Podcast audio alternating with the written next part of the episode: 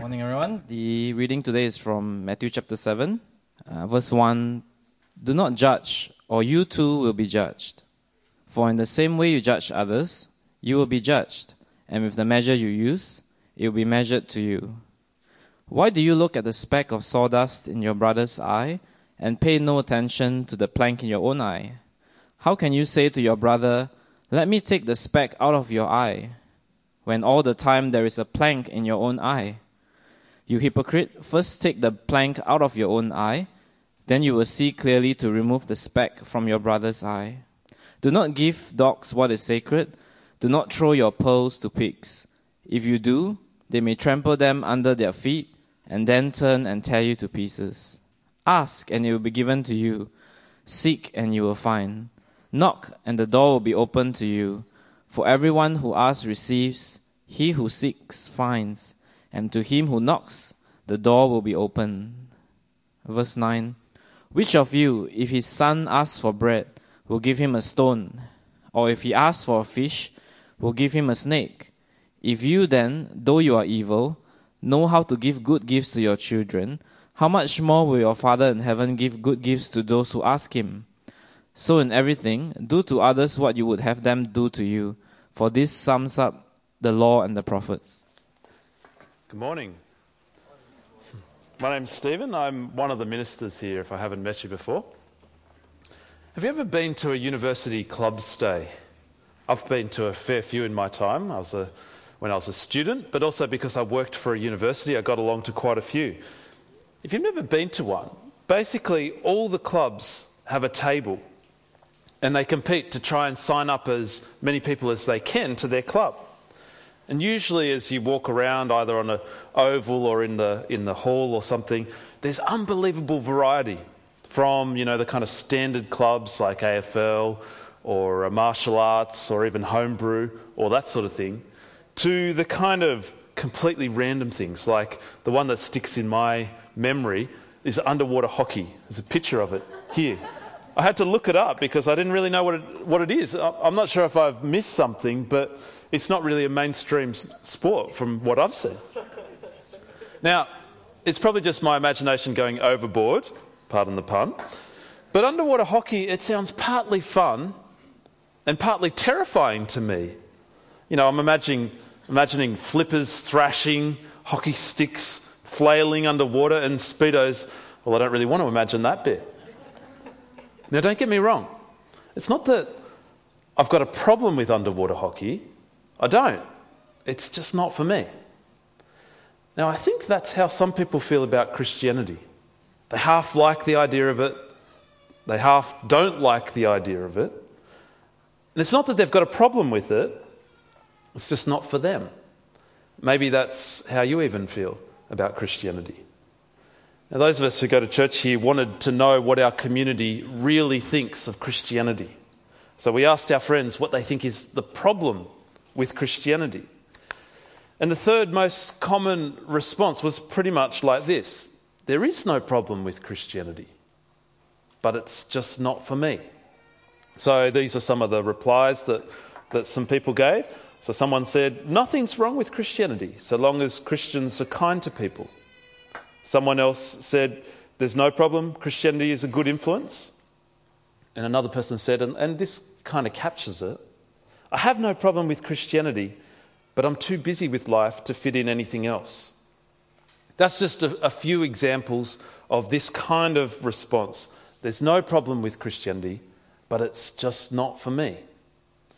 Now, we've, we've said that we'll give a Christian response to the top three problems that people have with Christianity. But this one's a bit tricky to respond to in a way. I mean, what can a, a Christian say in response to this? Well, to start with, I think one response is just for us Christians to say, thank you. Because I think this answer shows that our friends, um, that, that we first of all have got polite friends uh, who are being nice to us. People who've answered this way are saying that they like Christianity and Christians, or at least that they don't dislike us. And that's nice. So, a right response to start with is just to say thanks. And the truth is that there's a lot in Christianity to like. Christianity has led to all sorts of good in our society. Um, most of us, Christians included, don't even know the full picture of just how important Christianity's been to the starting of hospitals, schools, and universities. Christianity, following the lead of um, the politician William Wilberforce, helped get rid of slavery. Even way, way back in history, a non Christian emperor called Julian complained about Christians, and this is what he said It's disgraceful that the impious Galileans, as Christians, support not only their own poor, but ours as well.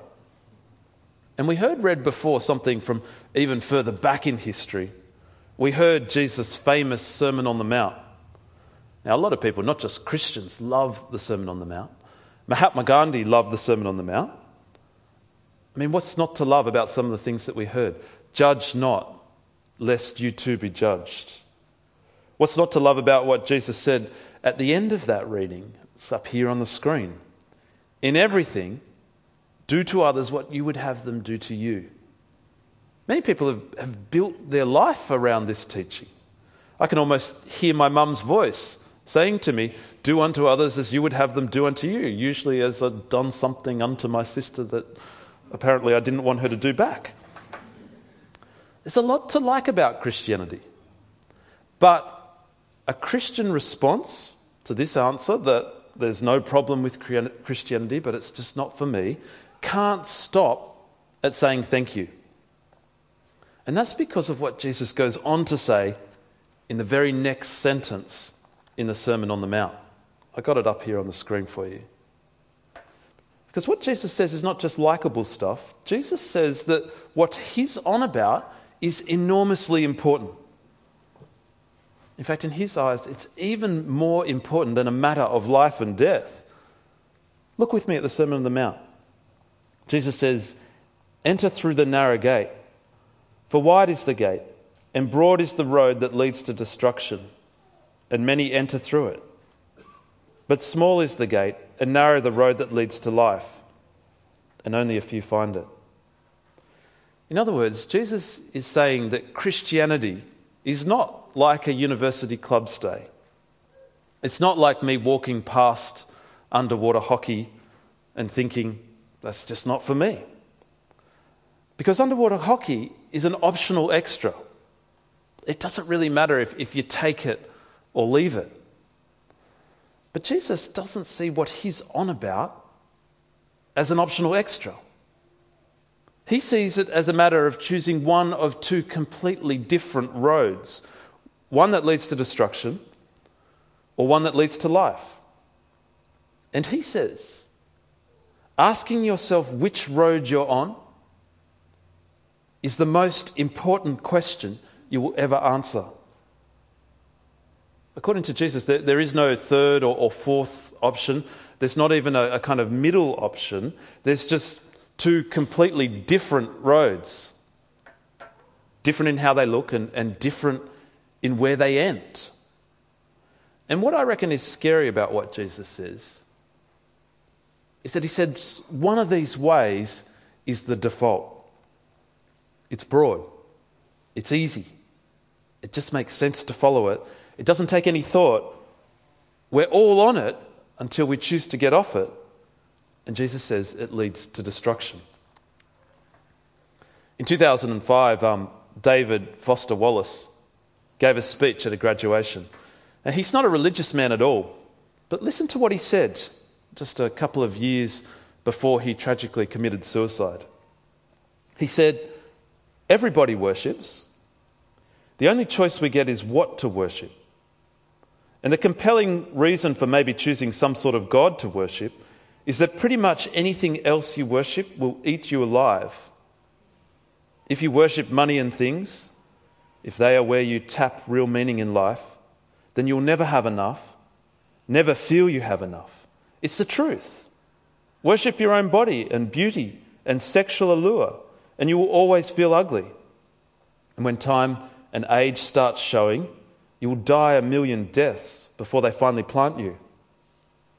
Worship power, and you will end up feeling weak and afraid, and you will need ever more power over others to numb you to your own fear.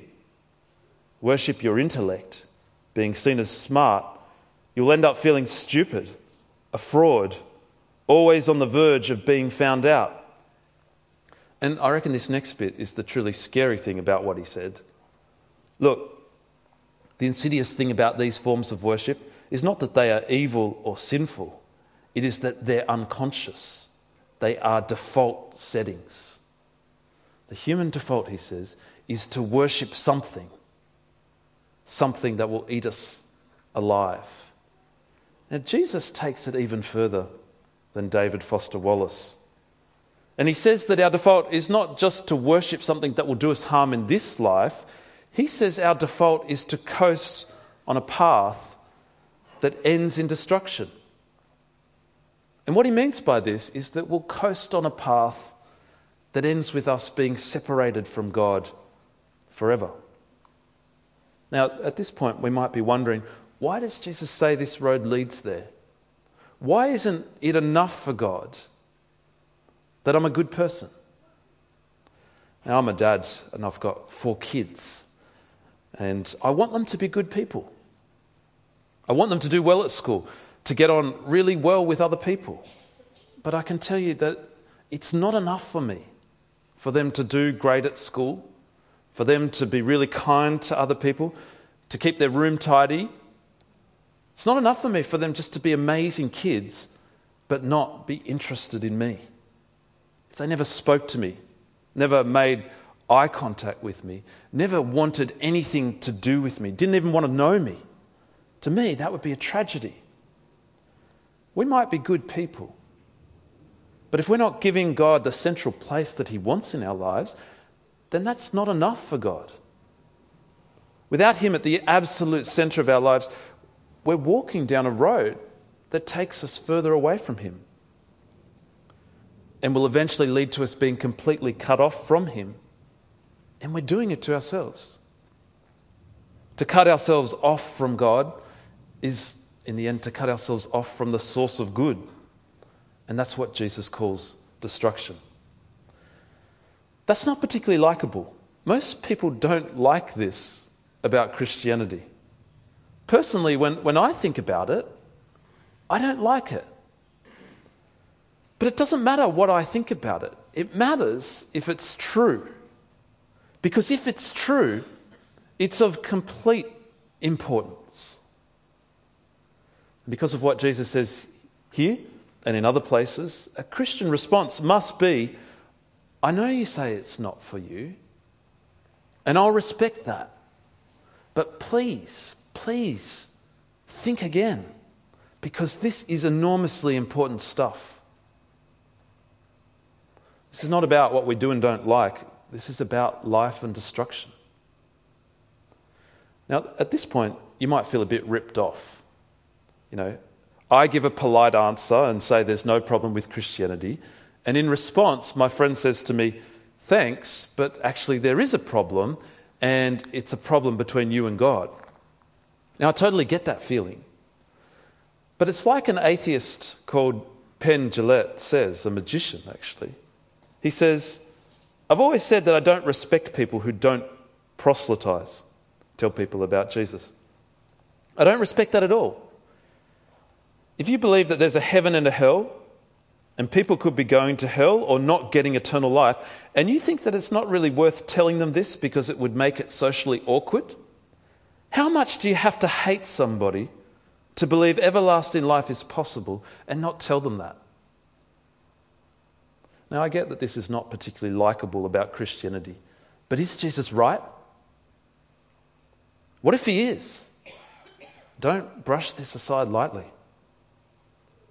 Jesus wants everyone who hears him to walk away knowing that this is incredibly important stuff. But he wants more than that. He wants them to change roads, to get on the road that leads to life, the road that leads to God. But he says that the way to get on this road is incredibly narrow. Look again at the Sermon on the Mount. Jesus says, Enter through the narrow gate, for wide is the gate and broad is the road that leads to destruction, and many enter through it. But small is the gate and narrow the road that leads to life, and only a few find it. Jesus says that the one way to life is through the narrow gate. And he's talking about himself here. Now, some people think this sounds incredibly narrow minded. And again, I can totally understand why it sounds that way. If I'm saying that the only way to escape destruction is, is through Jesus, then I'm saying that every person who's not a follower of Jesus is not on the road that leads to life. And that sounds incredibly narrow minded. But actually, I'm not sure we've grasped just how narrow Jesus says it is. Because Jesus says we escape destruction not by calling ourselves Christians, not by believing certain things, not even by doing certain things. All of that is useless to save us from destruction. The way is even more narrow than that. Because Jesus says the way we escape destruction is by Jesus being destroyed in our place. The way to life is so narrow that it took Jesus taking our place, taking our destruction. It took God to become human, to stand in for me, and take the hell that I deserve into himself. That's narrow. The absolutely amazing thing is that there is a way that leads to life at all, that God would go through hell to save us from it. Why? What kind of love is this that would drive God to take such costly interest in people who don't take much interest in Him? The way to life is narrow, but it's not narrow minded. If there's one exit out of a burning building, it's not narrow minded to take it.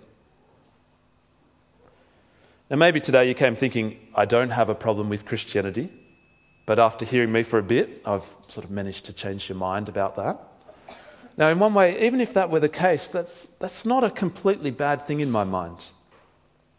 I would way prefer that you understand exactly what Jesus says and reject it than to have no problem with Christianity, but not really know that Jesus is on about this stuff. What he says is just too important to miss. Now, I said before that asking yourself which road you're on is the most important question that you'll ever answer. I also said that Jesus wants us to change roads, to come to Him, the narrow gate, and through coming to Him, to start a journey that will end in life. Maybe you're ready to do that. Maybe you're not, though.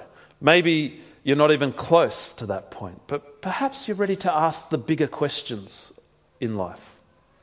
You might not have liked what I've said today, but maybe you can see that it's important stuff. The default is just to get on with coasting, ignoring the bigger questions.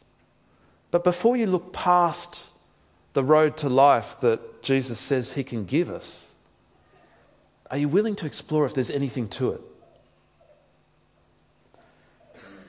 But maybe you're ready to change roads now. You don't have a problem with Jesus.